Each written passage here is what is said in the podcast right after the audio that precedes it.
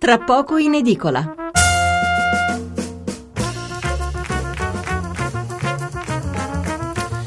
Buonasera da Stefano Mensurati e benvenuti all'ascolto di Tra poco in edicola, la rassegna stampa notturna di Radio 1 che vi anticipa commentandole le prime pagine dei giornali di domattina. Prima di cominciare vi ricordo i nostri recapiti, potete chiamare il numero verde 800 555 941, ripeto 800 555 941 per intervenire in diretta, oppure se preferite potete mandare un sms al 335 699 2949, ripeto 335 699 2949 se volete anche un whatsapp. E a vostra disposizione c'è anche l'indirizzo email tra poco in edicola chiocciolarai.it. Negli sms e nelle email indicate sempre il nome di battesimo e la città dalla quale ci scrivete. Allora veniamo alle prime pagine dei giornali di domani. A dominare eh, ovviamente la politica, a partire dal discorso di Renzi alle Camere di questa mattina, passando per i problemi della nostra economia, per finire con l'elezione dei giudici non togati della consulta, che stasera si è votata, come avete sentito nel giornale radio, è stata un'altra fumata nera. Un altro tema in primo piano è la lotta al terrorismo. Perché? Perché sono incominciati i primi bombardamenti mirati contro i terroristi eh, dell'ISIS in Iraq, però le novità sono due. Da un lato c'è il Pentagono che sta premendo su Obama perché si convinca a inviare truppe di terra, senza le quali sostengono i vertici militari americani, la questione non potrà essere risolta in maniera definitiva. E dall'altra c'è però anche l'ISIS che con Al-Qaeda del Maghreb, la formazione integralista che sta insanguinando l'Africa, puntano ora a un'alleanza contro gli americani. Allora parleremo naturalmente anche di questo nel corso dei nostri approfondimenti successivi, come parleremo della Scozia, del referendum di dopodomani per eh, la secessione dalla Gran Bretagna, con il risultato che è in bilico, ma con i fautori del distacco che sembrano molto ottimisti, mentre a Londra ovviamente sono tutti preoccupati. E infine verso l'una e un quarto lo spazio dedicato al territorio. Ieri abbiamo parlato della Puglia, eh, guidati dal direttore della Gazzetta del Mezzogiorno di Bari. Oggi ci sposteremo in Toscana con il caporedattore della Nazione di Firenze. Allora veniamo subito alla lettura dei giornali. Dicevamo dei discorsi di questa mattina alla Camera e al Senato del Premier Matteo Renzi. Il titolo del messaggero è Articolo 18 via il reintegro. Lavoro Renzi senza intesa, pronto al decreto. L'ipotesi solo indennizi per i licenziati. C'è il sottotitolo Caos consulta, Camere bloccate, ancora fumata nera, il Premier riforme o si vota. Ecco, questa minaccia del voto viene ripresa anche da altri giornali. Il piccolo, per esempio, titola a tutta pagina Renzi sfida le Camere, riforme o si va al voto. In Parlamento il Premier va all'attacco su articolo 18 e giustizia. Scontro con i magistrati sull'utilizzo degli avvisi di garanzia, recessione, Padoan ammette ripresa solo nel 2015. Marchionne, l'Italia ce la farà, ma non so quando. Lavoro, la sfida di Renzi è il titolo della Nazione, e quindi anche del resto del Carlino e del Giorno, il quotidiano nazionale. Eh, sottotitolo Avviso a sinistra, PD e CGL sull'articolo 18, se vi mettete di traverso faccio un decreto. Elezioni anticipate in caso di paralisi, scontro con i magistrati. Il giornale, eh, il giornale di Milano, lavoro e giustizia, Renzi picchia aria di voto, attacca PM e sindacati, il discorso dei mille giorni fa infuriare la sinistra, Berlusconi serra le fila di Forza Italia, meglio prepararsi. Eh, c'è anche un'intervista a Ennio Doris, il fondatore del gruppo Mediolanum, che, che dice subito tagli veri alla spesa. Libero il programma dei mille giorni, Renzi la qualunque, battute, giochi di parole, anche analisi di buonsenso, ma ancora una volta dietro le chiacchiere non si vede nulla di concreto. La scuola, un libro dei sogni, sul lavoro solo parole e sulla giustizia siamo fermi alle ferie dei giudici. Il Premier getta la maschera, se non si fanno le riforme si va subito al voto. Il fatto quotidiano è, è, piuttosto duro con il Premier. Renzi minaccia le urne, attacca i giudici come Craxi e Berlusconi, come Bettino nell'81 su P2 e Calvi, il Premier contro le indagini su Eni ed Emilia. Gli avvisi di garanzia citofonati ai giornali non cambieranno politica ed economia e intanto i frondisti di PD e Forza Italia bocciano di nuovo Violante e Bruno. Il manifesto. Il manifesto titola Lavoro a termine. Il presidente Renzi convoca in Parlamento e la diretta TV per replicare lo slogan dei mille giorni di governo.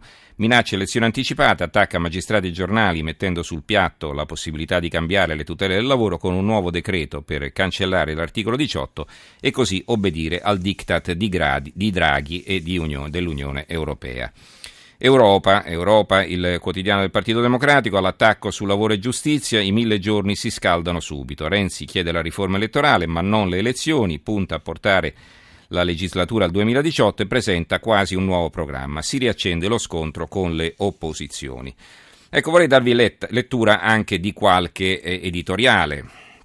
Eh, eh, l'editoriale del Messaggero, il, l'articolo di fondo è firmato da Alessandro Campi è intitolato L'intesa Forza Italia PD, le incognite del patto a due nella giungla dei peones. E scrive Campi, la situazione è grave come certificano tutti gli indicatori economici e come mostra lo stato fibrillante delle nostre istituzioni, ma quel che appare ancora più grave, quasi disperante, è l'idea che dal tunnel in cui siamo precipitati si possa uscire grazie all'accordo che con lungimiranza e senso della responsabilità hanno sottoscritto mesi or sono Matteo Renzi e Silvio Berlusconi. Sul patto del Nazareno, scrive e prosegue Campi, molto si è scritto e molto si è congetturato, non esistendo una versione ufficiale o pubblica dell'accordo, si sono ipotizzate clausole segrete in materia di giustizia o di Presidenza della Repubblica, magari suggellate da un'intesa verbale o da un semplice cenno del capo tra i due contraenti. A sinistra qualcuno l'ha considerato la stregua di un tradimento, più semplicemente di un passo falso, perché riaccreditare il leader della destra, per di più condannato in Cassazione nel momento della sua massima debolezza, e a destra lo si è invece valutato come un gesto coraggioso nel segno della pacificazione dopo vent'anni all'insegna della reciproca delegittimazione.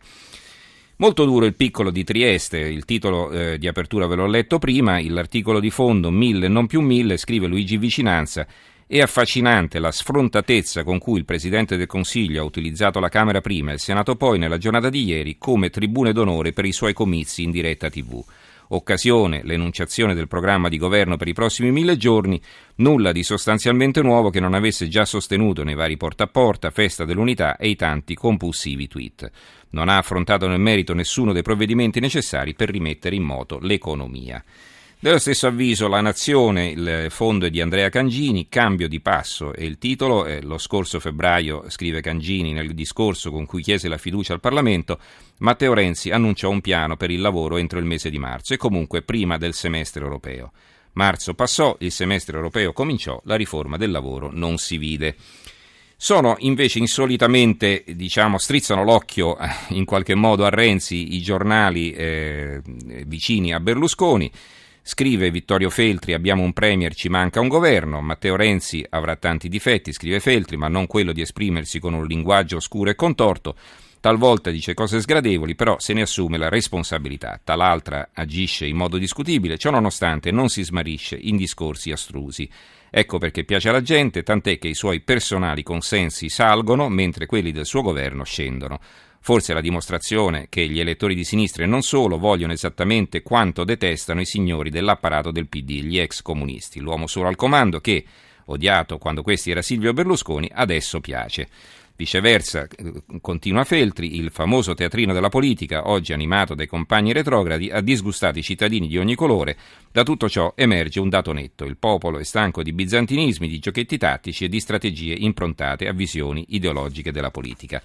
E insomma questo rispecchia anche il giudizio che è, è così eh, trapelato, eh, un giudizio positivo da parte di Berlusconi sul discorso eh, di Renzi, anche se ovviamente Berlusconi è contento che si prosegua con il patto del Nazareno, però comunque il, eh, lo, lo, spettro delle elezioni certamente non, è, eh, non lo vede certo favorevole. Allora, eh, vediamo cosa scrive invece Maurizio Belpietro, se Matteo Renzi fosse un editorialista del Corriere della Sera, questo è l'articolo di fondo di Libero, ad esempio un Francesco Giavazzi o un Alberto Alesina, il discorso fatto ieri in Parlamento sarebbe perfetto e meriterebbe la prima pagina.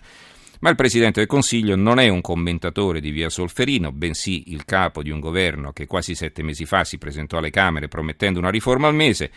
Scandendo bene le parole, il Premier assicurò che avrebbe cambiato verso all'Italia, cominciando dalla scuola per finire la giustizia, però, tranne pochi provvedimenti, scrive Belpietro, adottati per decreto, quasi tutto è fermo sul binario a scartamento ridotto del dibattito parlamentare. Quindi qui poi prosegue l'articolo di fondo eh, sostenendo in pratica che eh, gli ostacoli che sta incontrando Matteo Renzi sono legati sia alla burocrazia degli apparati sia soprattutto al Parlamento che si mette di traverso. Vediamo cosa scrive il Fatto Quotidiano.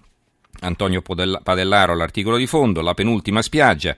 Con la traduzione casereccia dell'antico Se non vuoi la pace, prepara la guerra, Matteo Renzi non esclude il voto anticipato, così da indurre a più miti consigli le fronde parlamentari di PD e Forza Italia che per dieci sedute consecutive hanno impedito l'elezione alla consulta dei candidati scelti dalla premiata ditta Renzusconi.